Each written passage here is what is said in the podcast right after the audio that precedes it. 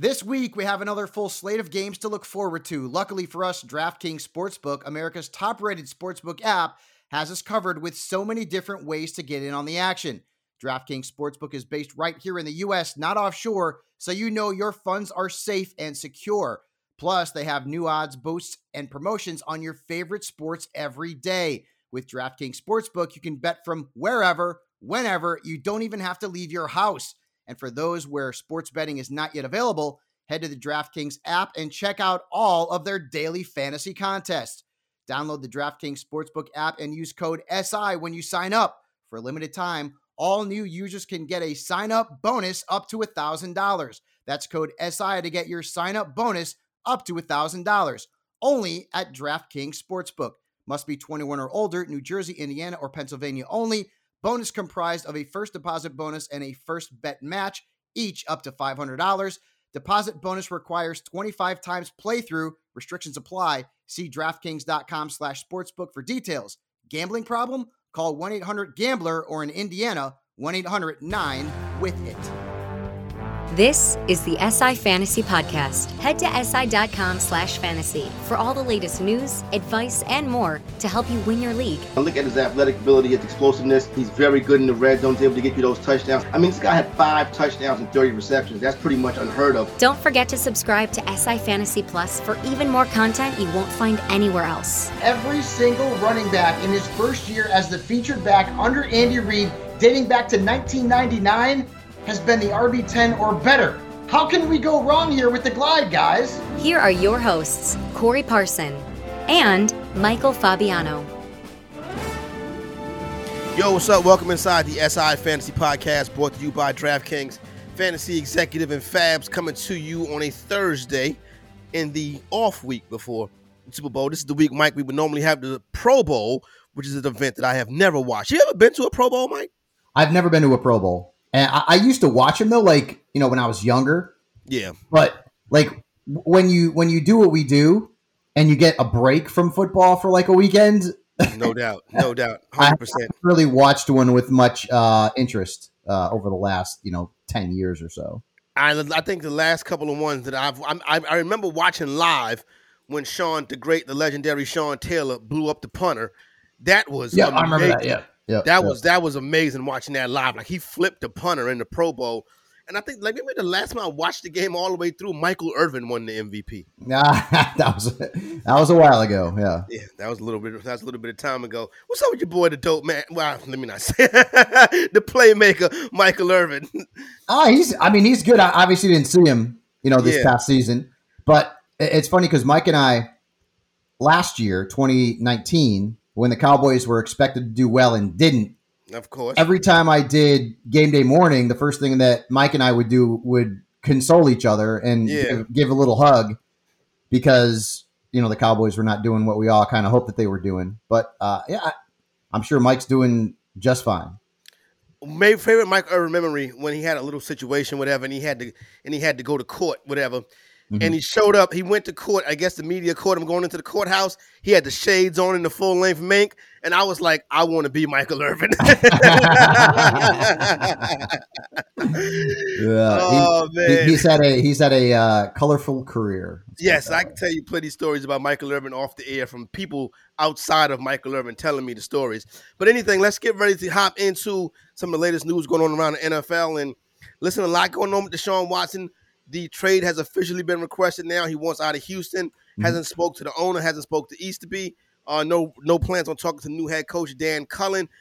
Give me get your initial thoughts on what's going on with the Houston Texans organization. Is this a is, is it a sugar honey iced tea show out there like everybody's saying it, like, like, everybody's saying it is, Mike? Well, think about it. You know what what has this organization done? Although you know they had made the playoffs uh, under Bill O'Brien and had the Chiefs on the ropes. You know last uh, last postseason. Of course, that didn't really pan out, but yeah, you trade Nuke Hopkins, you put yourself in a bad spot in the draft, and your top players don't want to play there. So where there's smoke, there's fire, man. So like, yeah. I don't know, I don't know if it's at the top with the owner.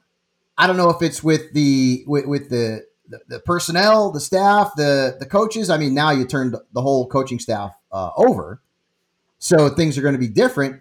But you saw Andre Johnson come out on social media backing Deshaun Watson and being like, "Get the hell out of there, man." Things aren't run well, and Houston's not a respected franchise in the eyes of a lot of NFL players. Hell, J.J. Watt, what did he say after the season was over? Like, I'm sorry, we're sorry, we, we, we, we sorry we basically threw away a year of your career. Right, exactly. So now, and and I had John McClain on Fantasy Drive on Sirius XM uh, a couple of weeks ago, and he had said that by no means did the Texans plan on trading him. Well, the Texans have their hands tied now a bit. The only leverage, in. the only leverage in. that the only leverage that that the Texans have is if they go out and tell Watson, "We are not trading you. We're not doing it." Mm-hmm. And if Watson doesn't show up to camp and practices, they could just find the heck out of him. But that's the only leverage they have. Do you know how terrible they would look if they did that? I know. I know. So let's let's go into the teams that we would want Watson to to land with from a fantasy perspective. And and some of these landing spots maybe aren't realistic, but this is a fantasy podcast. So and it's it's a lot of the same teams that we'd like to see Matthew Stafford end up with. New Orleans, San Francisco, Denver. I mean, you like to you'd like to throw the Colts in there too, but I don't know that the Texans would trade him within the division. But then again, the Texans have not made the smartest decisions over the last you know few seasons, so who knows? But I, I wouldn't expect that to happen. Uh, the Miami Dolphins are also in the mix, and we've heard reports that Watson wants to go to the Jets. Now, the Jets, as their current roster is constructed, would be horrible for Watson, but they do have a bunch of dough to spend. You know, this this offseason, I believe and they have draft yeah. capital too. Right. Well, well, how much of that draft capital would they have to give away though, Corey, to get to get Watson? So well, I, am I'm, I'm sure they. What do you what do you do with Darnold? Is what what is Darnold equivalent to right now as far as draft capital? Cause can you say okay, we'll give you one out first rounders and Donald and throw in some first no, rounders? No, dude, Watson for Darnold right now. Watson, whoever gets Watson, you're talking about giving up multiple yeah. first round picks, multiple first round picks, and then some other selections, and you know maybe a player mixed in there as well. I, I would think it's more going to be draft picks yeah. than anything else, dude. There, how many teams have that? Right, Miami has it. You know, the Jets have it, for example. There's not a whole lot of teams that have enough draft capital, unless you're talking about you know this this season's first, next season's first, yeah, which is also possible. But the Jets, their number one running back right now is La'Mical Perine. Their number one wide receiver right now is a, a slot guy in Jamison Crowder. They, they don't have any talent on the offensive side of the football, so they're going to have to do a heck of a lot of work. Well, Mike, I would I would say that Deshaun Watson had one of his best seasons this year, and we'll get into that. Yes, with very little talent in offensively in Houston. Corey, Will Fuller was great for the for, for a good part of the season. Don't get me wrong, mm-hmm. but David Johnson didn't do anything. Kenny Stills or you know you know um Keke Coutee. A lot of these guys are no better than than you know what the Jets had. Uh, if he can do in New York what he did with Houston with Breshad Perriman, Denzel Mims, and Jamison Crowder, then he's the greatest quarterback to ever play the game. like Will Fuller, Will Fuller is ten times more talented than any true. wide receiver the Jets have. That's Brandin true. Cooks, like Brandin Cooks, is a good wide receiver. Yeah. Like people poop on him because he's been traded so many times, but the guy's good. Like he's not garbage. Like the Jets have. Breshad Perriman is a first round bust from what yep. five or six years ago. Denzel Mims has showed some flashes, but I mean, we don't know what we're going to get from him. Like the Jets have to make some serious moves on the offensive side of the football to, to go out and and and make Watson as valuable as he was this past season in Houston. He led the league in passing yards. Is he going to do that with the Jets cast of characters right now? No. So the Jets are going to have a lot and you people people want to play under this new head coach. You know, he's a player's coach. A lot of the guys respect him out there. But if if Watson goes to the Jets, they got some moves to make, man, because uh, as their current uh, roster is constructed, I'd be a little bit worried about Watson. Interesting stuff right there.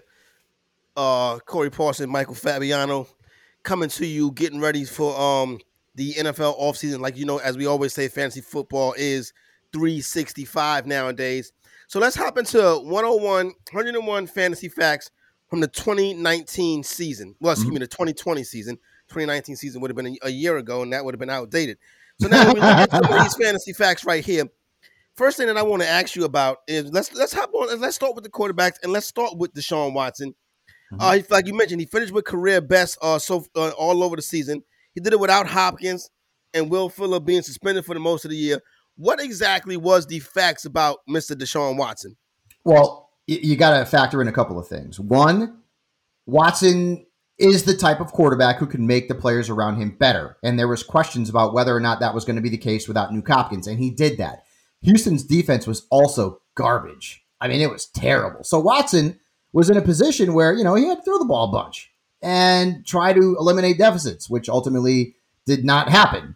But he is a super talented player. He also rushed for 444 yards, which I believe is a career high. And you know, you look at Watson's numbers, you know, he was 10th in pass attempts this past season. He completed 70% of his passes. He was, you know, he had the most accurate season that he's ever had in the National Football League.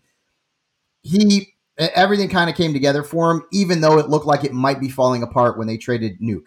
And so now moving forward, you have more faith in Watson as your QB1 if he doesn't have that superior talent around him. But with that being said, the Jets have very mediocre talent around him. So if he goes there, something's going to have to happen uh, in terms of the personnel with the Jets. Yeah, no, the personnel in, in, in New York is going to have to improve. I, I, I agree with you on, on that. But um, you know what? Also, what you notice is this happens a lot with New York's teams too, as, except for the Yankees. What you will see is a lot of times these teams, other teams use the New York franchise as kind of a, a leverage play to get other teams to pay up. It's happened with the Knicks a million times. We've seen it happen with the Mets. We've seen it happen with the Jets and stuff like that. Do you mm-hmm. think that they could be using the Jets to, to, to get like a Miami Dolphins to drive their price tag up? It's possible. Yeah, it's absolutely possible. And you know, ultimately, if this deal does happen, where Watson is traded, and I, I still, I mean, it's looking more likely now, but I still don't think it's you know 100 percent guaranteed to happen. Yeah, no doubt. But Houston's going to they are going to they're going to take the best deal they get. It doesn't matter what the you know what the um uh you know what the team is. Although again, I, I don't think I would trade him to Indianapolis, for example. But Houston's yeah. got to they're rebuilding, man, and they're going to have to get a lot of draft capital. Uh, and, and it's got to be worth their while. Like I said, multiple first round picks, maybe some second round picks. They're going to have to get an absolute king's ransom to trade Deshaun Watson. No doubt about it. Uh, Mike, check your text message right quick. Um, so let, let, let's hop on the situation. Let's talk about uh, our guy, our quarterback, quarterback for America's football team, the Dallas Cowboys. Uh, Dak Prescott obviously had the horrible leg break this year. But, you know, when we did our fantasy football bowl predictions for 2021, I said that I believe that Dak Prescott was going to finish the season as quarterback one. And that's mainly because he started this year on historic pace, correct? Yeah, he did. He was unbelievable. When you look at the numbers, he was on pace for over 5,900 passing yards, over 38 total touchdowns, and what would be an NFL best 434 fantasy points. Like that's a bullet. He was playing really well, and it was it was you know one of those scenarios where Dak was was throwing the football successfully, a little bit of love on the ground, but the Cowboys defense was so bad that the Cowboys were getting into shootouts every single week. And that's what you kind of want from a fantasy perspective from your quarterback. defense is garbage. Quarterback's good. They got to throw the. Remember that game against Seattle? I mean, yeah. Dak was putting up great numbers, really good numbers. And in our staff mock draft, I got him in the seventh round. And I know that people are going to be a little bit concerned about him coming back from such a gruesome leg injury. I will take the chance on Dak in the seventh round all day long and twice on Sunday. I think he's going to be fine coming back. The Cowboys ultimately have to decide what they're going to do with him. Are they going to tag him again? Is there going to be some sort of you know contract agreement? Time will tell. That's going to be one of the big storylines of the offseason. But if Dak is back with the Cowboys with the talent they have, man, like I could absolutely see him finishing as a top three or four quarterback in 2021. QB talent, the offensive talent in Dallas Cowboys remains strong. That offensive line starting to get a little older right now. It's probably going to have to be, be re- rebuilt a little bit, but they have done a good job at drafting at those positions. But that back end, that defense, they got to get better and they got to be coached better too before we really can uh, get excited about maybe seeing Dak Prescott in the final weekend of the season, which I do think at some point in his career, at least God knows I really would like to, Mike. Mhm. Um, let's talk about a rookie quarterback, Justin Herbert. Wow. He wasn't Yeah. even expected to start. He got started, he started by accident. he did. And he and he tore the joint up.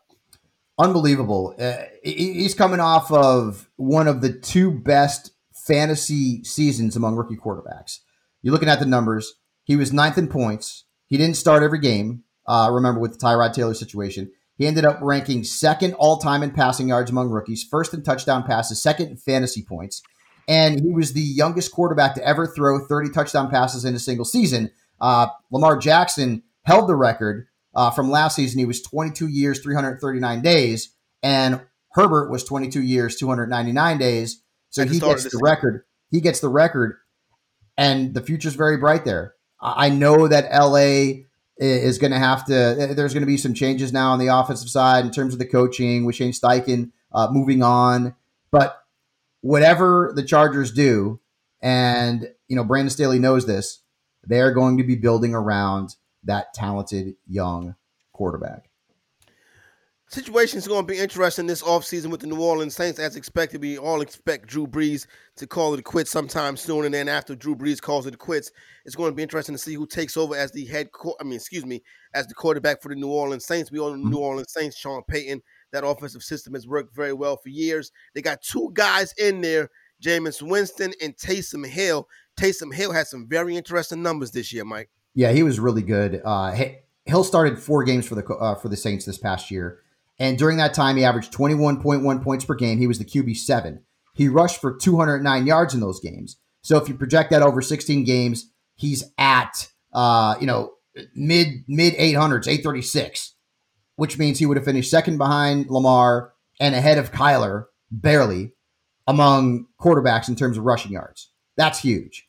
So if the Saints decide to start Taysom Hill, Taysom Hill could be a top 10 quarterback easily. Now, there's a lot of depth at the position, but based on what he could do on the ground, that is not out of the realm of possibility where, where Taysom Hill's a top 10 quarterback. The one drawback to Taysom Hill being the starting quarterback is that in those four games, when Taysom was the starter, Alvin Kamara was targeted just 16 times. He only had 10 catches and he averaged 14.2 points per game. That is problematic. If Taysom Hill is the quarterback for the Saints moving forward, is Alvin Kamara a top five pick? We're going to find out. definitely going to be interesting to see how that one shakes out between Jameis and Hill. And, and, and Hill was uh, a brilliant when he had his chances this year.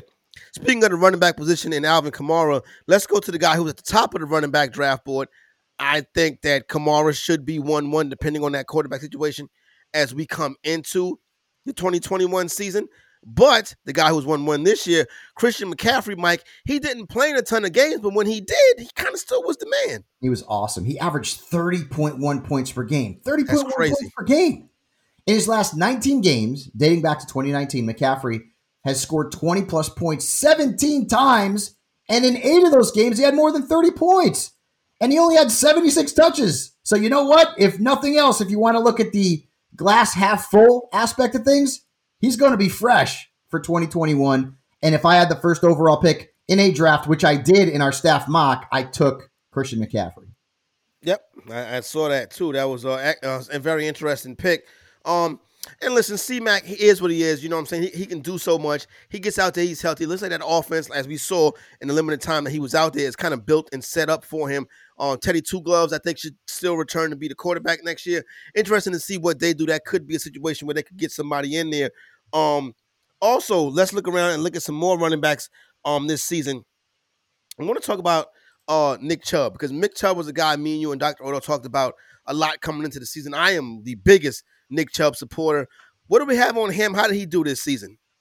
So when I was projecting Nick Chubb uh, in the non-existent preseason, I was saying he was probably to me right around the turn, more of a second round pick because Kareem Hunt was in the mix, and the numbers weren't great in the limited time that we saw those two guys play together uh, in the previous season in 2019.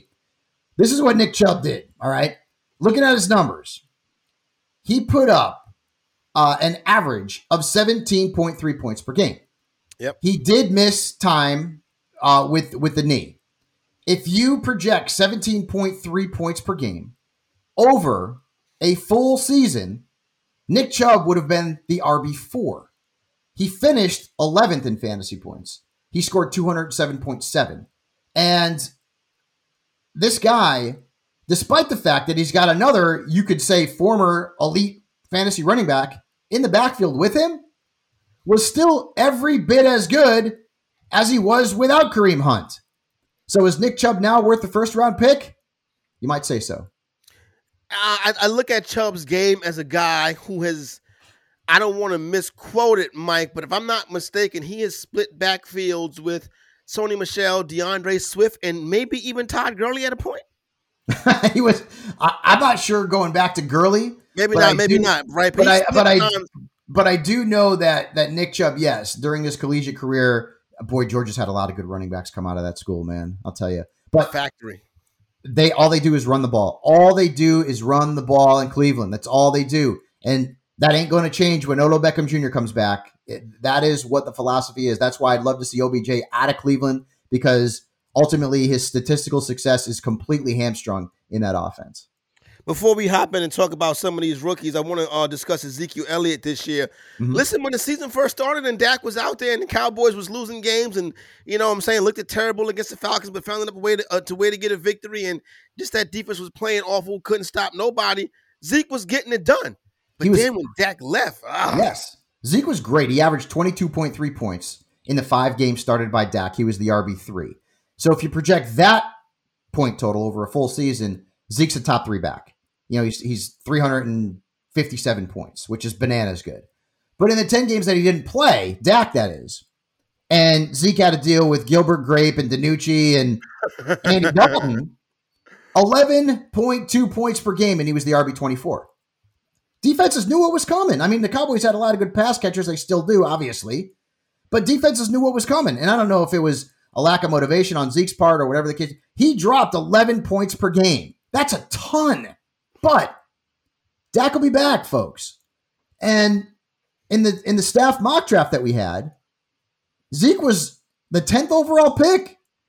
And he's 26 going into next season. He's not finished, folks. He's not a Todd Gurley 26 either. He's not. No, he's not finished.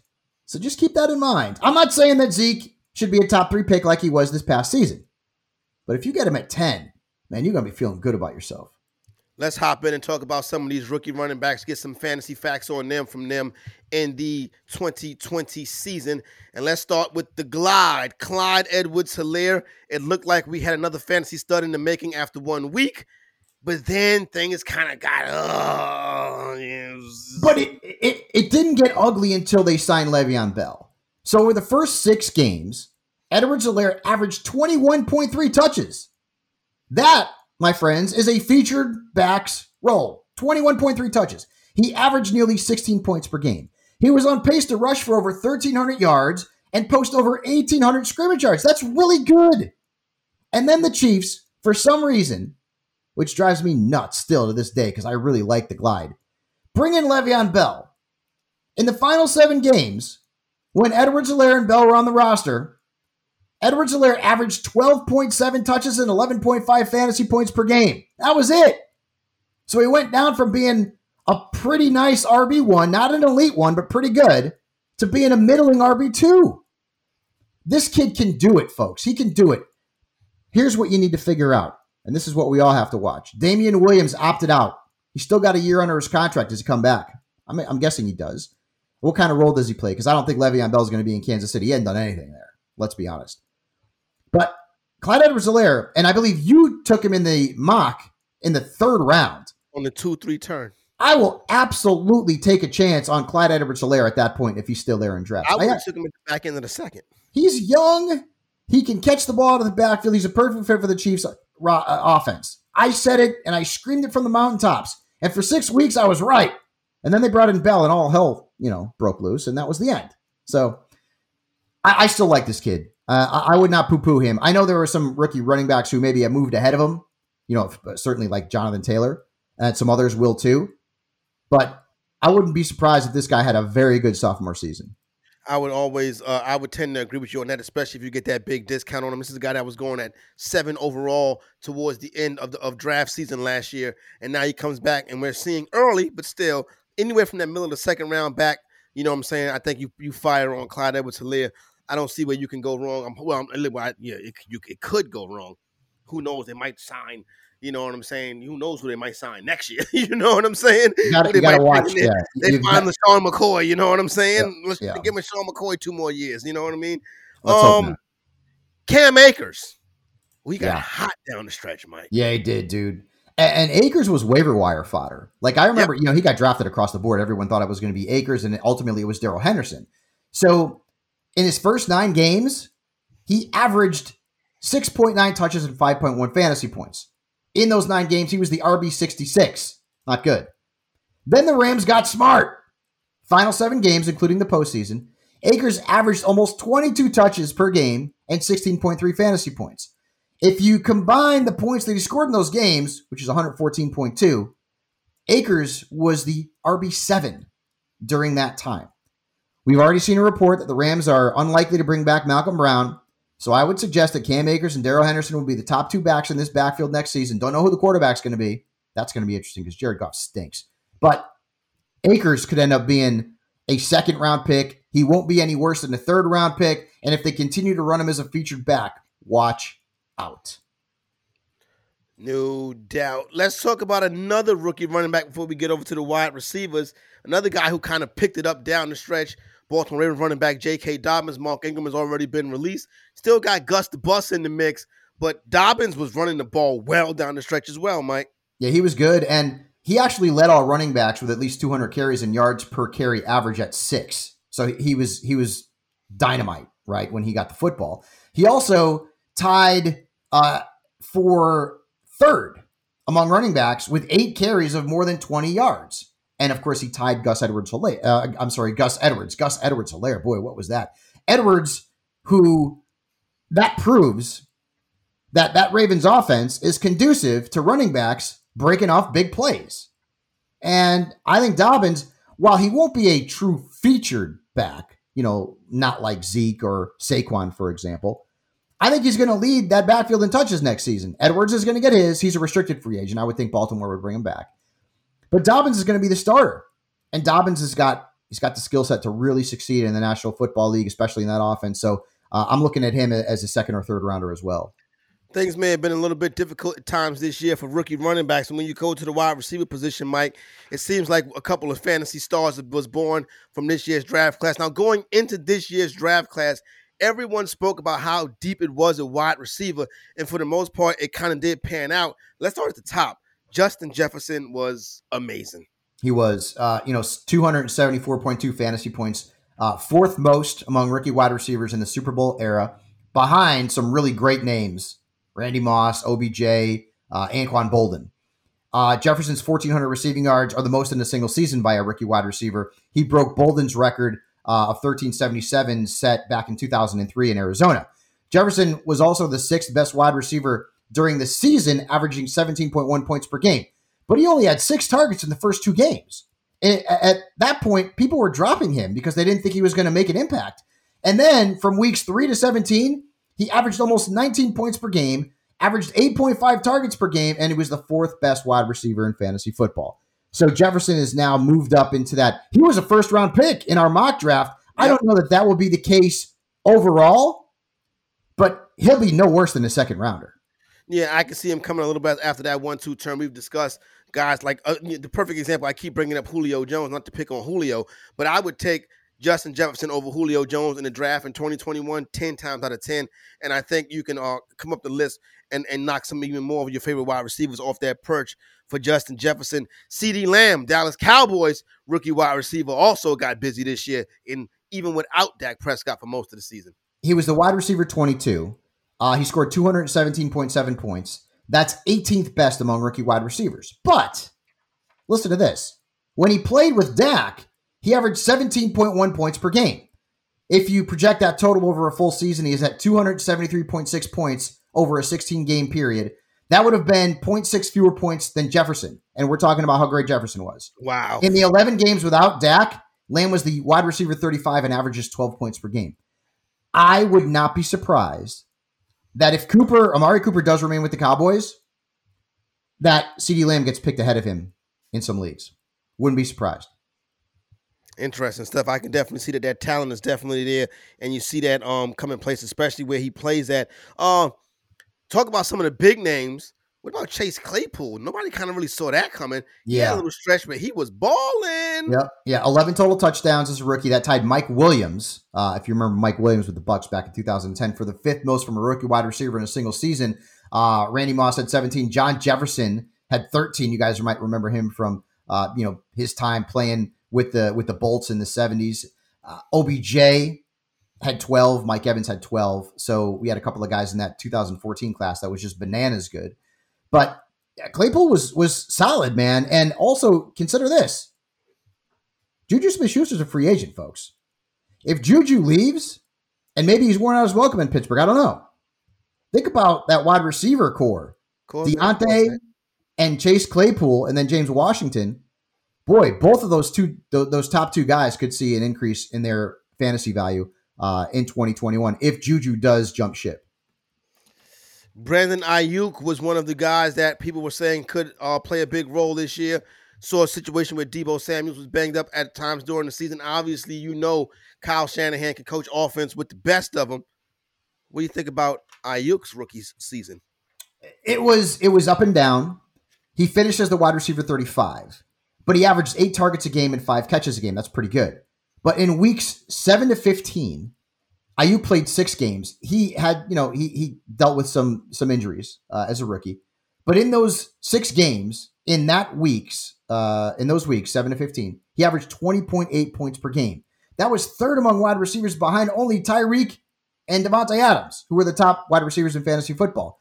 Aiyuk scored 17 plus points in every game that during that stretch, and he led all wide receivers in average targets per game at 11.5. Now, part of that, of course, is that George Kittle was out and Deebo was hurt. So you got to take it with a bit of a grain of salt. But when Aiyuk was put in a role where he was the top option in the offense for the Niners, he thrived. He really did. And what happens if the Niners go out and trade for Deshaun Watson or Matthew Stafford?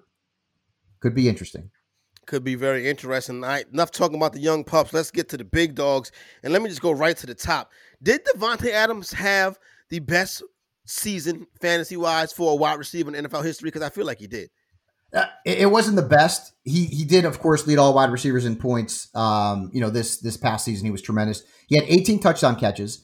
That uh, tied Mark Clayton in 1984 and Sterling Sharpe in 1994 for the third most recorded in a single season. Uh, of course, the most touchdown catches uh, during the Super Bowl era or ever. Randy Moss. Remember when he had 23 touchdowns for the New England Patriots back in 2007.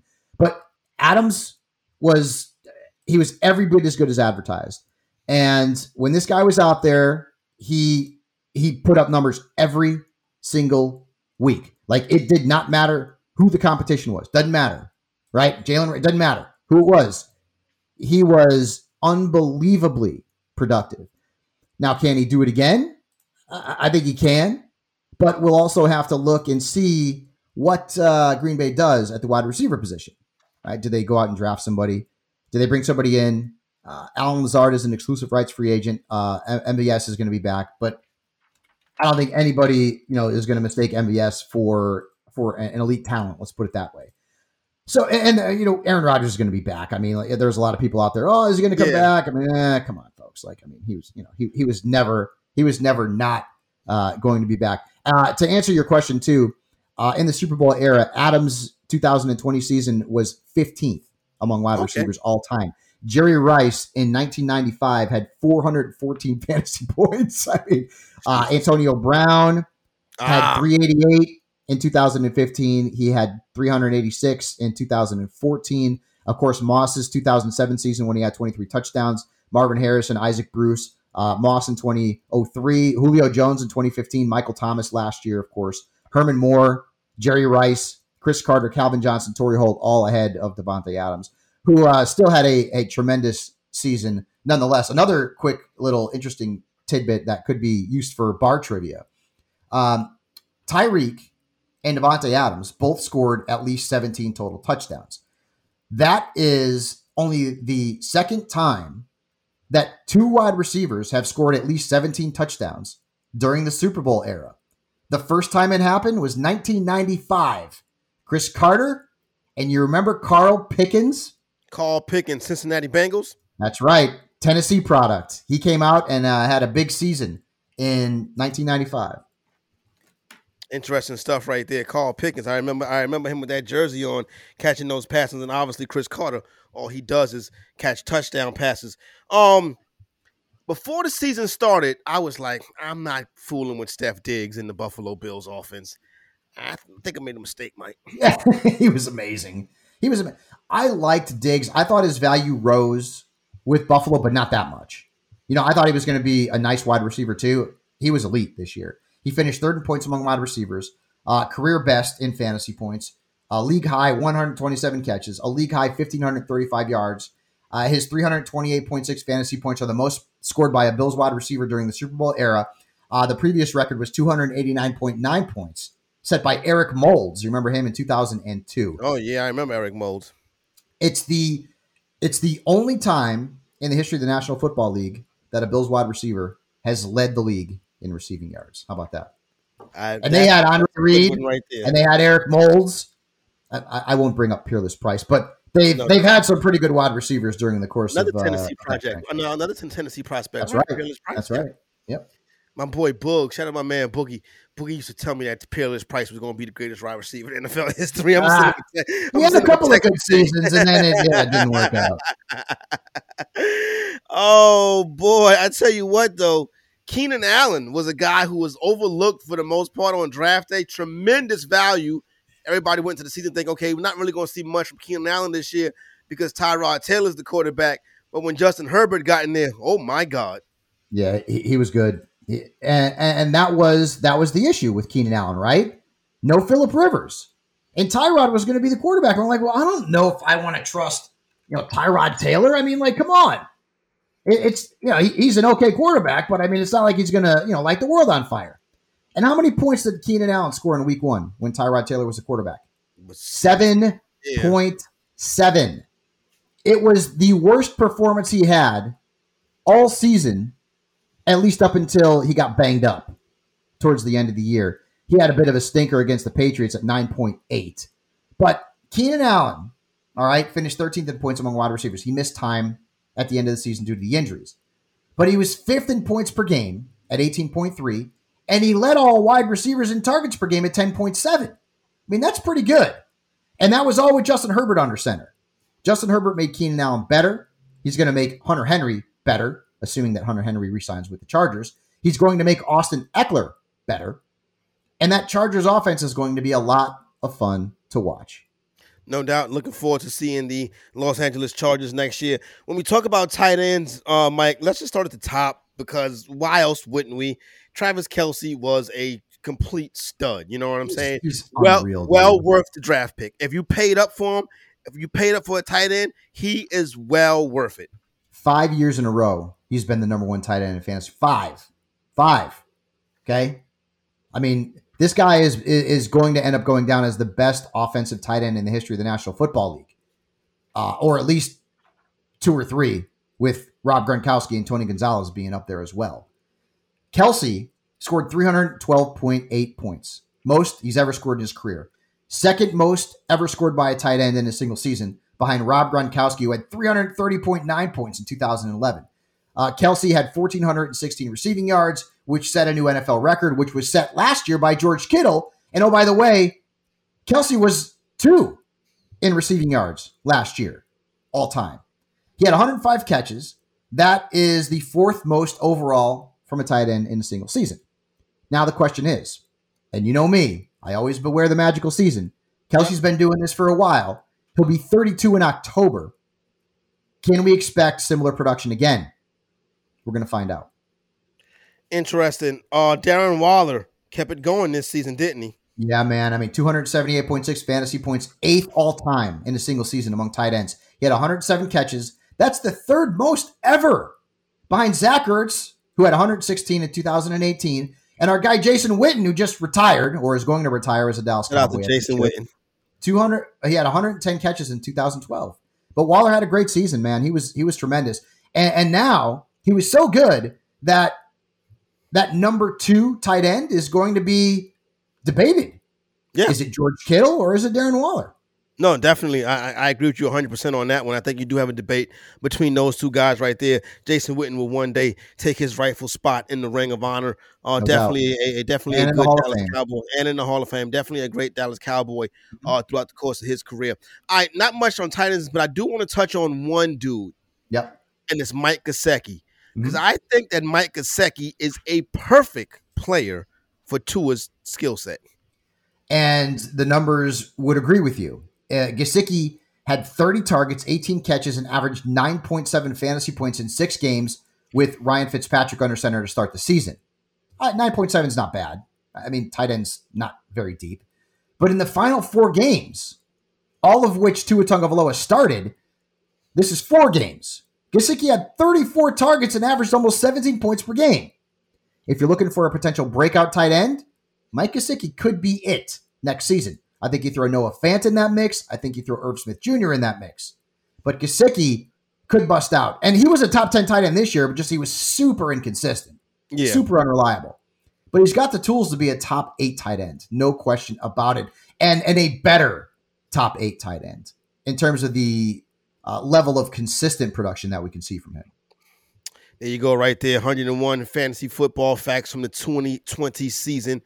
You get that on si.com. Go through it, read it, and use prepare yourself to get ready for next year. Got a long off season coming. We're going to have you covered, though, Mike. Yeah, man, we absolutely will. I've got the next iteration of my review, recap, slash preview content that's going to be coming out uh, next week. I am going to have my 55 interesting Super Bowl fantasy facts next week to celebrate Super Bowl 55. And we're doing another mock draft. So you'll be able to get another look at how things might have changed here. I think George Kittle will be drafted a little bit higher this time than he was in the last mock draft. So, so make sure you check that out. I'm going to have rankings for the Super Bowl. Not much, but there'll be rankings for the Super Bowl. And uh, we have got an absolute ton of fantasy football content because, like Corey said, man, this is not something that just goes away. This is 365. 365. I'm also going to have my way too early 2021 player rankings coming out uh, next week. I'll do my fantasy wish list for 2021. I'm going to do an article next week also about where I'd like to see some of these quarterbacks end up because there's going to be a lot of movement at the quarterback position. We'll also look at the best fantasy free agents of 2021 coming up in the next few weeks. And then as we roll closer to Valentine's Day, something that I've done annually for years, my 2021 fantasy man crush list because, you know, Valentine's Day is all about love. No doubt about it. There you go, right there. And it's nothing about love between the fantasy executive and Michael Fabiano and you, our listening audience. Now let's get ready to get on out of here. For Michael Fabiano, I'm Corey Parson, the fantasy executive, the SI Fantasy Podcast. We are out.